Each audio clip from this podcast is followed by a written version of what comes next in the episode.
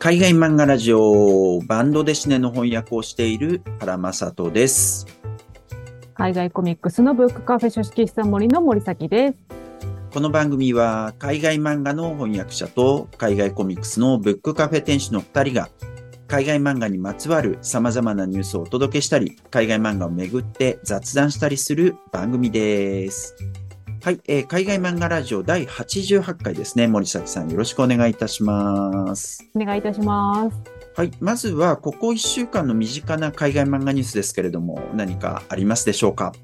はい。えっ、と、今日のですね、収録をしているのが2月22日なんですけれども、はいま。今日、猫の日ならぬ、こちらですね、あの、リトルサンダーさんのカイロの発売日になっております。はい。で、あの、うちのお店でも、あの、到着いたしまして、あの、うん販売をしておりますので、えーよかったら皆さん、これもうめっちゃいい作品なのでね、あの、たくさんの人に読んでもらいたいと思います。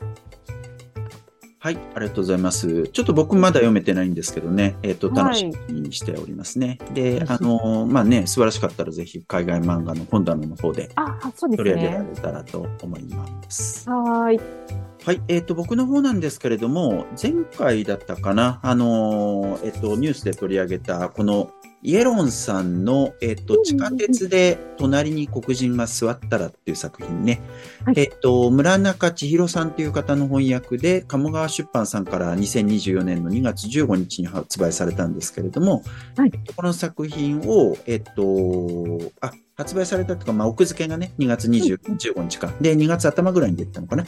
はい。で、この作品を読み始めました。今、半分ぐらいまで進んでるんですけれどもね、はい。こう絵柄がね、こんな、なんて言ったんだな、割とシンプルな絵柄で描かれてて、で、えー、そんな感じなんですね。そうそう、面白いのが、あの、これ韓国で出版された本だと思いますけど、はい。えっと、日本語はもちろん出てんですけどね、英語が必ず載ってんだよね。えー、英語兵器なんですか？そうそう。だからど、ももともとどういう形で出たのかわかんない。後書きとかで書かれてるのかどうかも知らないけれども、はい。すべて英語があって日本語もあるっていう形になってますね。でうんえっと、どういう話かっていうと、これ、イエロンさん、まあ、あの、完全に実話かどうかわからないですけど、イエロンさんっていう方が韓国でね、えっと、はい黒人の男性とお付き合いしてるんですよ。うんうんうんで、はい。その人が、これ日本でもよく起こると思うんだけれども、アメリカ人だと思ったとかっていうことはよく言われそうだと思うんですよね。黒人イコールアメリカ人みたいな。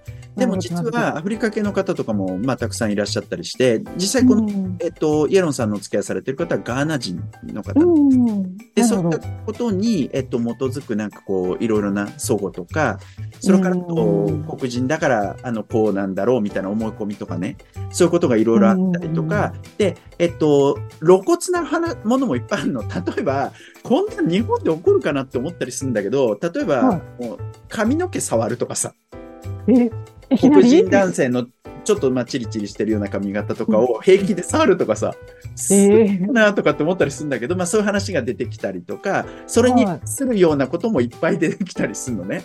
えー、いや、これであるかなって思うような話もあるし、それから、はい。あ、これ絶対日本でもあるよな、みたいな話もあったり、それこそね、うん。マイクロアグレッションって言われてるけど、あの、全然意識してないんだけど、ある種の差別に加担してしまってるみたいな。で、それは、うんえっと、なんて言ったら、イエローさんからしてみたら他者がそうすることもあるし、イエロンさんがそれに加担することもあるし、みたいな。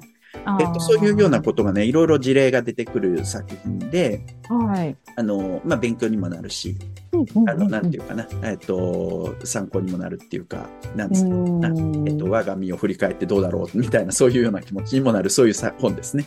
ああ、なるほど。ちょっと私まだ読めてないんですけれども、ちょっとね、読みたいと思います。はい。まあ、こういう作品がね、いっぱい出るのが本当に素晴らしいことなんでね、あの、そうぜひ、えっと、興味ある方読んでいただきたいし、こういう本もっと出てほしいなと思います。はい。はい。えっ、と、それではね、えっ、と、ここから本編やっていきたいと思います。えっ、と、今回は4つのトピックを取り上げたいと思います。先にまず見出しだけ言っておくと、えっ、と、まず、リトルサンダー原画展、仙台のブックカフェ火星の庭で開催。続いて、学習漫画、科学漫画サバイバルシリーズがテレビアニメ化決定。はい、続いて、イギリスガーディアン紙、新聞ってことですけどね。ガーディアン紙、今月のグラフィックノベル。はい、えーそれからフランス軍事省主催の米デー賞ノミネート作発表ということですね。はい、順番に見ていきましょう。まずは展覧会のお知らせですね。えっ、と、見出しもう一回言っておくと、えーリトルサンダー原画展仙台のブックカフェ火星の庭で開催ということで、トーチウェブの X で2月14日にポストされた投稿です。えー X のポストを読み上げますね。えっ、と、2月29日から3月11日に仙台のブックカフェ火星の庭さんにて、カイロの原画展を行います。展示のため、リトルサンダーさんから原画をお送りいただきました。原画展は全国のお店で巡回会場限定グッズも、えーご用意予定、お楽しみにということで、えっ、と、先ほどね、えっ、と、森崎さんが紹介してくれたリトルサンダーさんの、えっ、と、はい。回路。うん出たばかりの回路ですよね。はい。えっと、この原画展が行われますということですね。はい。えーリトルサンダーさん、改めて香港のアーティストで、えっと、とりわけ、えっと、インスタグラムとかでね、ものすごいうん影響を持ってる方ですね。はい。で、日本でいろんな本が出てるんですけど、あの、画集みたいなものも出てますが、えー漫画ということで言うと、ワカメと波と無限の物語がリード者で2020年に発売されました。えっと、だいぶ前にね、海外漫画の本棚でも取り上げましたけれどもね。はいえーで、それに続く、えっと、作品ということで、今回、カイローが、えっと、2024年2月22日に販売、発売されましたということですね。で、もともとこの作品、2010年から2012年にかけて、フランスで、えっと、はい。さシリーズとして出版された作品ということでね、うん。えっと、なかなか興味深い、えっと、経歴の作品ですよね。はい。えーで、火星の庭さんというのが宮城県仙台市青葉区の常禅寺通りっていうんですかね、そこにある、えっと、カフェのある古本屋さんということでね、えそこで、えっと、原画展が行われるということですね。はーい。あの、前回のね、ワカメと波と無限な物語が出た時にも、あの、原画展を全国ツアー、巡回ツアーされて。はい、ワカメツアーをされしてたんですけれども、あの、今回もね、多分回廊ツアーが行われるんじゃないのかなっていうところですごく楽しみにしております。あとなんかね、げあの会場限定で、なんかリソグラフが販売されるみたいなところもね、ちょっと情報出てたりもしたんで、これはちょっと会場限定グッズもね、すごい楽しみです。はい、ありがとうございます。まあ、前回ね、2020年ということで、まだコロナ禍真っ只中っていう感じだったと思いますけどね、もうさすがに開けた感がありますから、えっと、そういう意味でもね、えっと、参加しやすくなってんじゃないかと思いますね。はい。えっ、と、続いてですね、韓国の漫画についての話題ですね。えっ、と、見出しが学習漫画、科学漫画、サバイバルシリーズがテレビアニメ化決定。えーということで、コミックナタリーで2月16日に公開された記事ですね。はい、えー学習漫画、科学漫画、サバイバルシリーズ、まあ、いわゆるサバイバルシリーズですね。えっ、と、このテレビアニメ化が決定したと。えーいうことです。で、えーこの科学漫画サバイバルというシリーズですね。これは韓国初の学習漫画シリーズで、日本では2008年以降、朝日新聞出版から刊行されてきました。今や膨大な数になってますね。はい。えっ、と、で、昨2023年に日本観光15周年を迎えたんだそうですね。うんはい。で、今や累計1400万部に達して、えーいるということでございました。で、僕全く知らなかったんですけど、2020年にアニメ映画化、アニメ映画が公開されたんですねらしいです、らしいです。はい。で、今回はそれがテレビアニメ化されるということで、テレビアニメの詳細は続報を待とうって、えっ、と、このコミックあたりに書いてありましたんで、あの続報を待つしかないんですけれども、まあ、どういう形でね、えっ、と、うん放映されるのか、どこでやるのかとかね、あの、ね。そうですね。もうか、サバイバルシリーズは本当にね、人気シリーズというか、多分海外漫画と意識されずに、とても人気な、ね、作品だと思うので、まあ、それがね、アニメ映画化に引き続きテレビアニメにまでなってしまうというのがちょっとびっくりですね。そうですね。でもなんかネタ的にはさ、結構、まあ NHK とかでやっても全然不思議はないような気もするし、ああ、確かに確かに。なんて言うんだろう、教育コンテンツみたいなのはさ、YouTube でもそういうエンタメかける教育みたいなのっていっぱいあると思うんですよね。うんだから全然今の時代っぽいなっていう気がすごいする。確かに確かうに。んね、結構みんなね、もう動画コンテンツで見ますもんね、何でもかんでもね。ねですよね。はい。ということでね。はい。まあ、また続報があったらね、えっ、と、取り上げたいなと思います。はい。えっ、と、続いて、イギリスのコミックスの話題ですね。えーイギリス、ガーディアン紙、今月のグラフィックノベルということで、えっ、と、イギリスの日刊紙、ガーディアン、えーという、はいそういう、まあ、あの、新聞があるんですけどね。えっ、と、ここで掲載されている今月のグラフィックノベルというコーナーの紹介です。えっ、と、ガーディアンっていうのは、イギリスの大手日刊紙ですね。で、もともとはマンチェスター・ガーディアンという名前で、なんと1821年に創刊されたんですってね。すごいですね。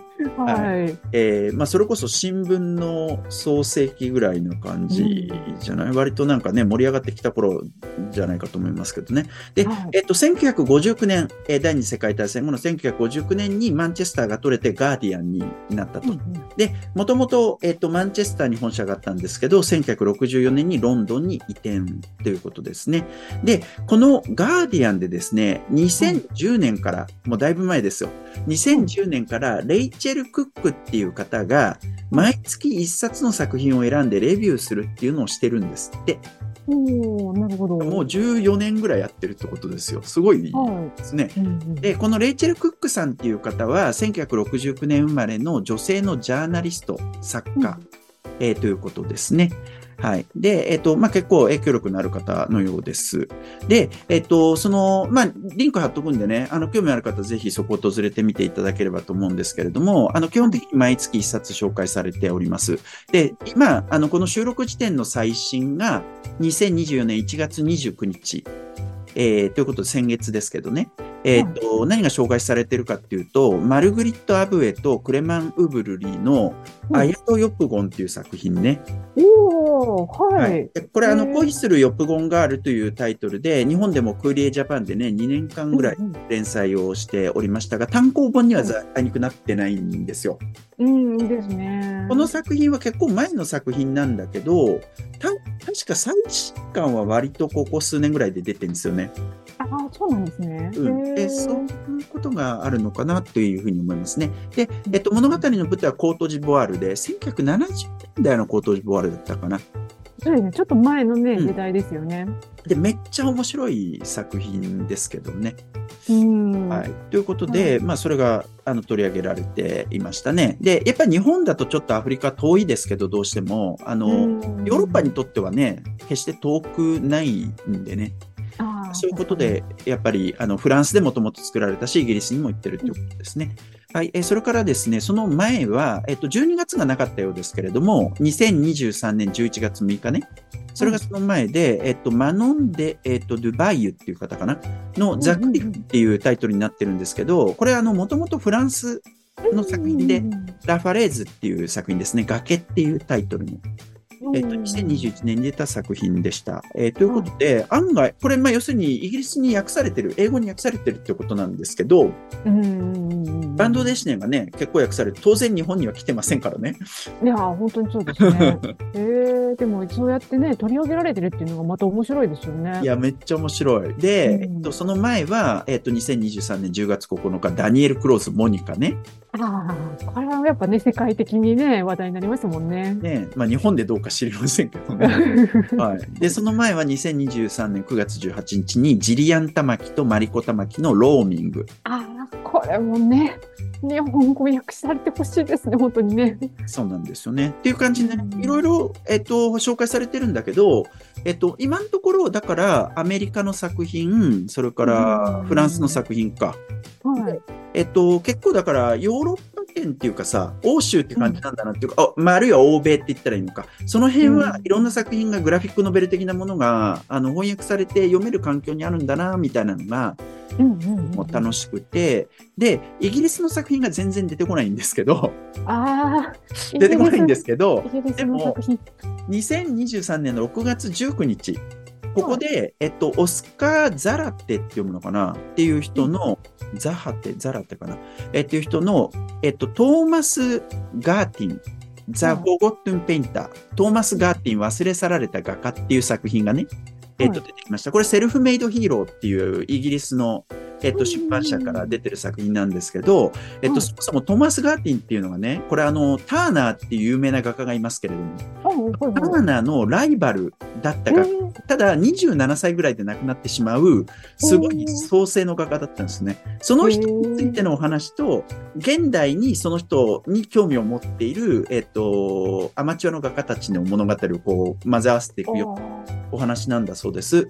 で、この作者がね、アルゼンチン人なんですって。おアルゼンチンから今、あのヨーロッパに来て、イギリスにいるのかな？で、イギリスであの作品発表してるっていうことでね、そこの越境ぶりもすごく面白くて、うんなんか僕は全然知らない作品とかをここで紹介されていて、それが14年間分あるっていうとね、すごいワクワクするなと思って。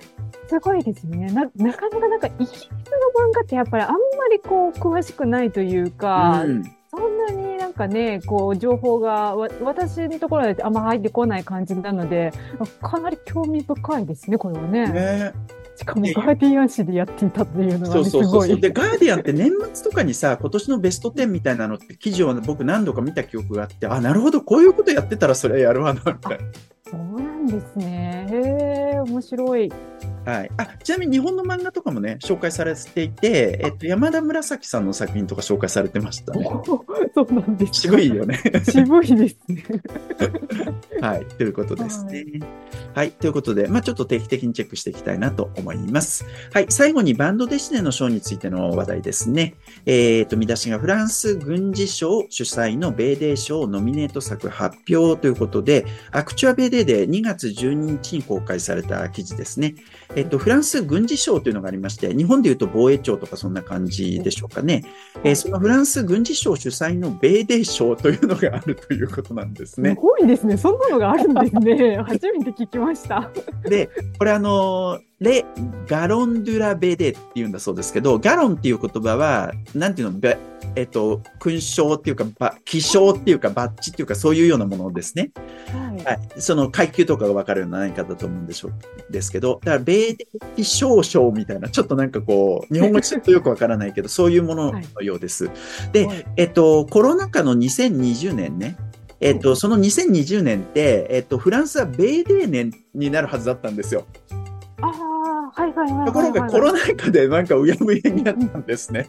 うーん、ほどなるほど。すごい盛り上がるはずだったのに、あの、はいコロナ来ちゃって全然ダメになっちゃったんですけど、うんその、あの、2020年のベーデー年の流れで、えっと、この賞は創設されました。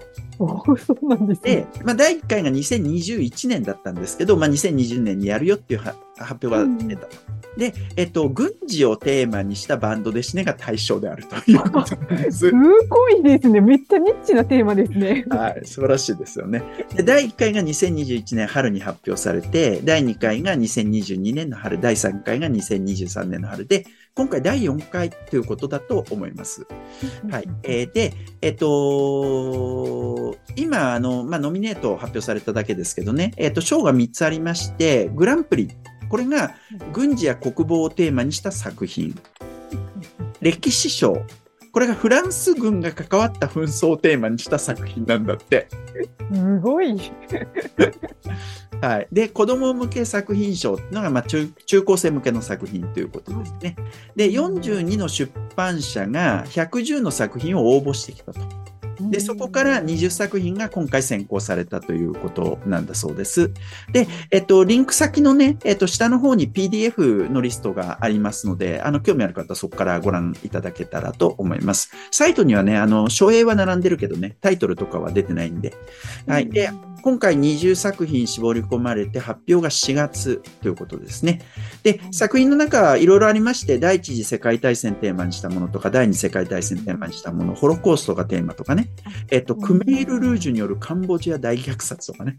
おーなるほど。そういうのもありなんですね。そうそうそう。やっぱフランスはインドシナとか関わってますからね。やっぱこういう植民地だったとか、やっぱそういうところってね、こういうところでも関わってくるっていうのはすごく面白い。なるほどですよねえっと、あとはね、2015年のパリ同時多発テロのバタクラン襲撃とかそういったものもあるっていうね。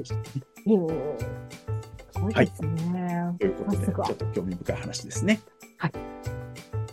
はい、えーということで、今回の海外漫画ラジオはこれで終わりです。海外漫画ラジオは毎週火曜日と木曜日12時の配信です。僕らはもう一つ、海外漫画の本棚というある一つの海外漫画を取り上げ、その作品についていろいろおしゃべりするポッドキャストもやっていまして、そちらは毎週金曜日の夕方、番外編があるときは日曜日の朝更新です。